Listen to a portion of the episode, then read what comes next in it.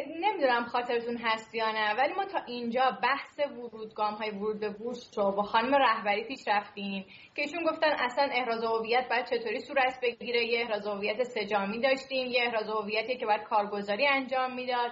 فرض کنیم که حالا این کار رو کردیم و ما می‌خوایم وارد بورس بشیم. یعنی می‌خوام بگم تو صحبت هایی که آقای نوریان هم گفتن گفتن یه بخشش اینه که اصلا ما به صورت کلی کلاس دارایی خودمون رو مشخص کنیم. یه بخش دیگه اینه که تو اون کلاس دارایی که الان اینجا بر فرض مثال بورس و سهامه چطوری وارد بشیم چجوری چی خرید و فروش بکنیم؟ اینا موضوعاتیه که الان می‌خوایم امروز با جناب آقای دمسنا کارشناس محترم بازار سرمایه صحبت بکنیم. ایشون خیلی افتخار دادن به من که و قبول کردن که تو برنامه بیان.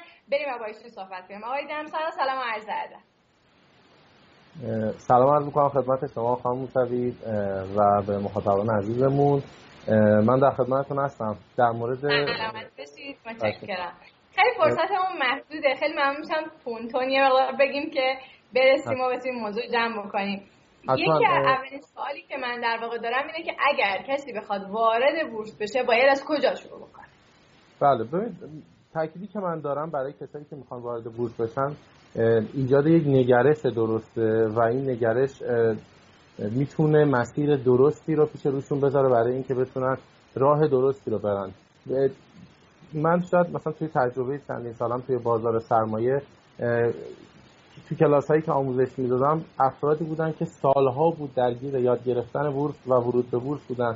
اما اون مسیر مسیر کجی بود و به هدف نمیرسوندشون. و دائم مجبور شدن بعد از یک سال تلاش کردن برای یادگیری معامله گری سرمایه گذاری یا هر روی کرده دیگه برگردن و از صفر شروع بکنن و یه راه جدید رو برن انگار که به دنبال یک کلیدی میگشتن که احتمالا تو دست مدرس ها یا آموزشگاه های مختلف باشه. به خاطر همین من تاکیدم روی نگرشه و فکر کنم این نگرش می‌تونه مسیر درست بذاره. اولین سوالی که کسی که می‌خواد وارد بورس بشه باید بهش جواب بده اینه که تفاوت یک سرمایه گذار با یک معامله چیه؟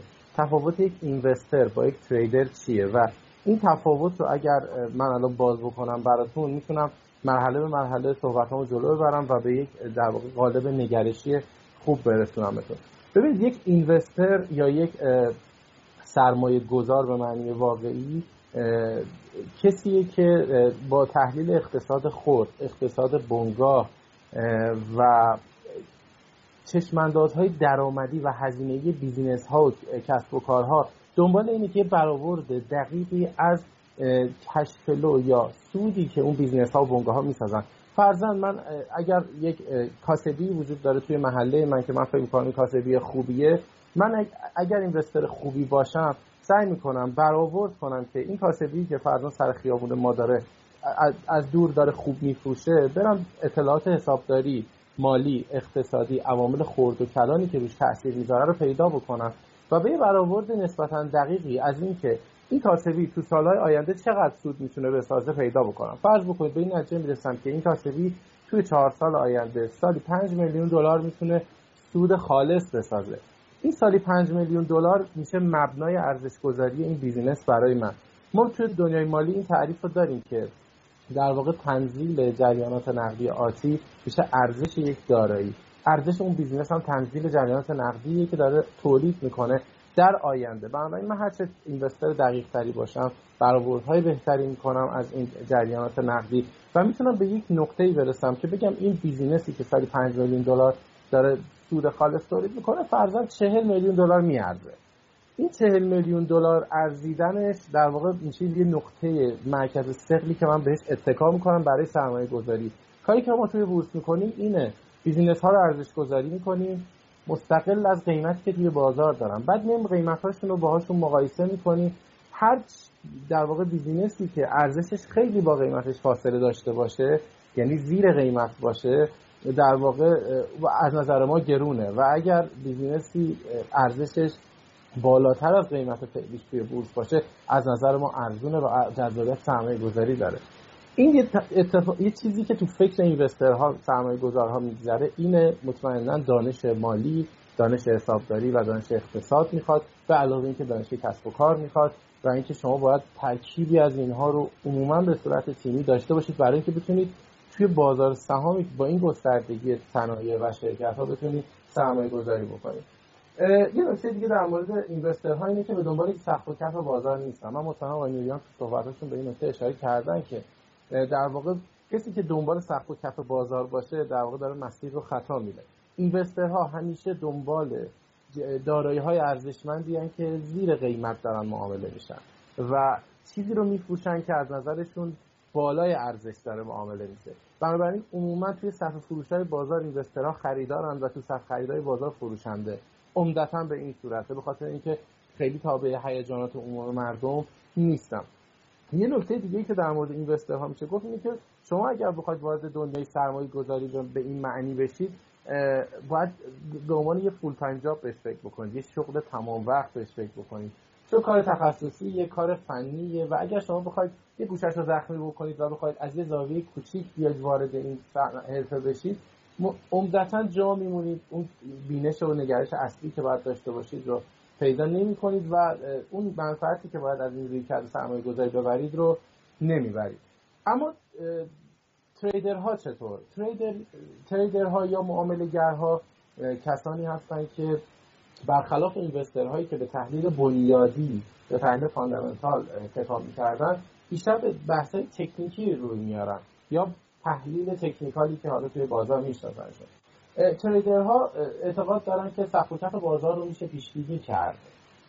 و انتظار این رو دارن که الگوهای قیمتی و رفتاری که تو گذشته توی قیمت بازار اتفاق افتاده می‌تونه برای آینده هم اتفاق بیفته. بنابراین الگوهای مشابه رفتاری و قیمتی رو رصد می‌کنن پیدا می‌کنن تصمیم می‌گیرن. نمیشه گفت که تریدرها موفق نبودن تریدرهای موفقی هم داریم من مثالهای خوبی هم دارم که براتون بزنم در ادامه صحبت ها در مجموع تریدرها تکیهشون به تحلیل تکنیکال زیاد سراغ ارزش نمیرن. درکی از ارزش به معنی اینوستینگ ندارن. قیمت رو نگاه می‌کنن سعی می‌کنن با قیمت و رفتارشناسی بازار و الگوهای قیمتی تصمیم بگیرن. و اینکه اگر کسی می‌خواد تازه وارد بازار بشه در واقع اگر توی کلاس های بورسی رایجی که توی کشور ما هست یا توی دنیا هم حتی رایج دقت بکنید عموما محتوای trading به شما میدن با یه کوچولو محتوای investing. به خاطر اینکه محتوای trading راحتتر سادهتر هضم میشه و افراد رو راحتتر می‌تونن onboard بکنن که بیان سرمایه‌اش رو بیارن درگیر بکنن و معامله گری رو شروع بکنن.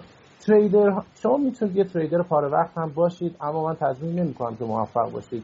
چون trading هم اگر بخواد ناقص دنبال بشه و کسی full وقت نداره براش و توش متخصص نشه عموما نمی‌تونه توش موفق بشه برگردیم به سوال که در واقع سوال اصلی که خب برای ورود به بورس باید چگار بکنیم؟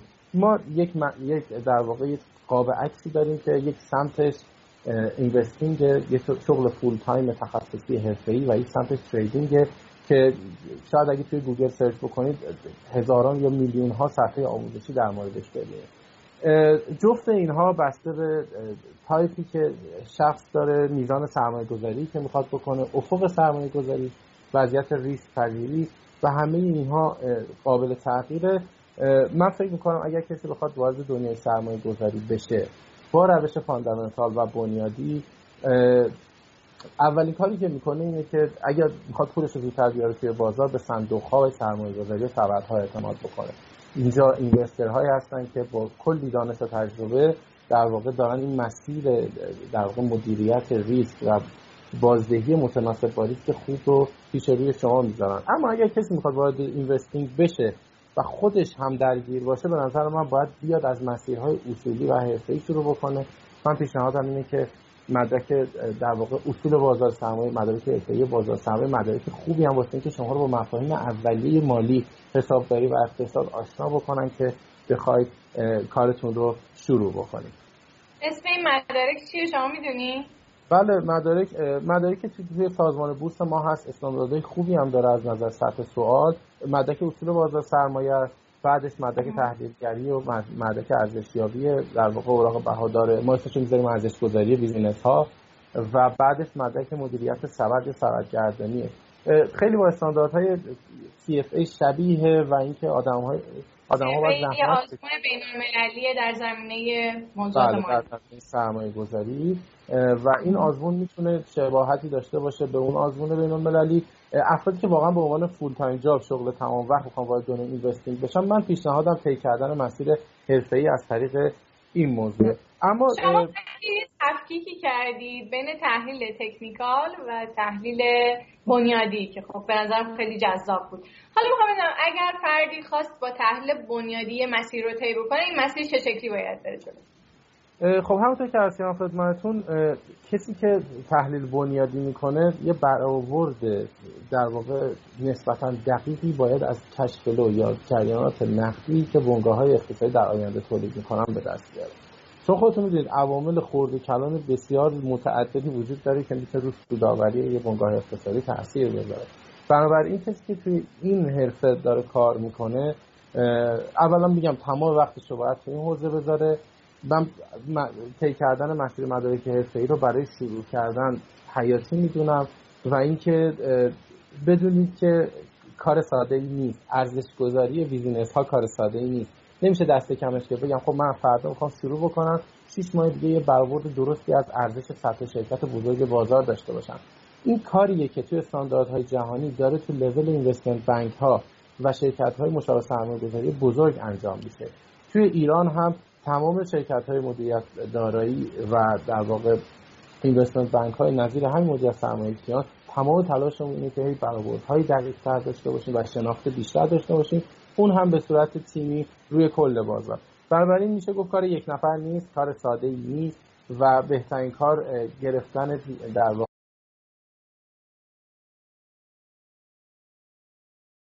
که همونطور که گفتم بخوان خودشون شروع بکنن حتی خود آزمون ها هم ندن به نظر من می‌تونن برن مراجعی که این آزمون ها دارن مطالعه بکنن. مراجع مراجع عمومی کتاب هست می‌تونن برن مطالعه بکنن. و با اون فضای کلی که تو حوزه سرمایه گذاری هست آشنا بشن و برای تکنیکال چی؟ برای تکنیکال هم پیشنهاد میدیم که اگر مثلا خواستی یه نفری تو تحلیل تکنیکال وارد بشه. کما اینکه الان خیلی پشتیبان های زیادی هم داره دیگه درست آقای مثلا یعنی خیلی ها هستن که میگن نه ما تحلیل تکنیکال میریم جلو و کلی برای خودمون سود می‌سازیم. اگه یه نفر خواست به این مسیر بره ببینید بحث مهمیه. من یه مثال بزنم. من خودم تحلیل تکنیکال رو بهش اعتماد دارم و اما خیلی ازش استفاده نمی کنم آخرین فاکتوریه که در واقع تصمیم گیری ازش استفاده می کنم یعنی از نظر اولویت بندی. اما یه مثال براتون بزنم. آقای جیم سایمونز در واقع کسی است که توی 15 سال گذشته بیشترین بازدهی رو تو کل بازارهای مالی جهان گرفته. صندوق صندوق رونسانس کسی که علاقه داشته باشن می‌تونن برن صندوق مدالیون رونسانس رو ببینن اخیرا یه کتابی هم نوشته شد به نام کسی که بازار رو حل کرد. من حساب مارکت کسی که واقعا تونست بیشترین ریترن از بازار بگیره. اون آدم اصلا روی کرده بنیادی نداره. این آدم کسی که از فاکتورهای تکنیکی تونسته بهترین عملکرد رو تو بازار کسب بکنه. حالا این بماند بله من حالا دوست دارم توی فرصت دیگه حتما در مورد مفهوم استراتژی سرمایه گذاری صحبت بکنم. در همین حد بهتون بگم که افرادی مثل وارن بافت دارن توی فضای سرمایه گذاری investing خیلی موفق عمل می‌کنن و افرادی عین در واقع جیم سایمنز دارن تو حوزه تکنیکی خیلی موفق عمل می‌کنن. اما یه نکته که به عنوان نکته آخر بگم اینه که جیم سایمنز technical کار نیست. اگر شما تو اینترنت search کردید دیدید یه دوره 9 ساعته تحلیل technical وجود داره. و شما می‌تونید عملکرد جیم سایمنز داشته باشید اشتباهه. ایشون استراتژی معاملاتی داره. حالا اینکه استراتژی معاملاتی چیه کاملا جداست از تحلیل تکنیکال و یه بحث و مقوله مفصلی رو میطلبه که حتما دوستان توی فرصت دیگه در موردش صحبت بکنیم. پس فعلا این چارچوب نگرشی رو داشته باشید تا ما بعدا بتونیم توی فرصت دیگه کامل ترش بکنیم روی جنبندی خیلی ممنونم از شما. لطف کردیم دوباره میبینیمتون. خواهش می‌کنم. خب من هر وقت میام که بخوام یه توضیحاتی بدم انقدر وقت کم میاریم که دیگه نمی‌تونم اصلا صحبتی بکنم. خیلی از شما گفته بودیم که بیا بهمون بگو وقتی بخوای وارد بورس بشی چی کار می‌کنی. این بخش رو هم دقیقا به همین دلیل من اختصاص دادم. فکر می‌کنم خیلی جا برای صحبت کردن داره. مخصوصا این استراتژی سرمایه گذاری که الان آقای دمسنا ازش صحبت کردن. خیلی ممنونم که همراه من بودین. مراقب خودتون باشین. تا برنامه بعد. خدا نگهدار.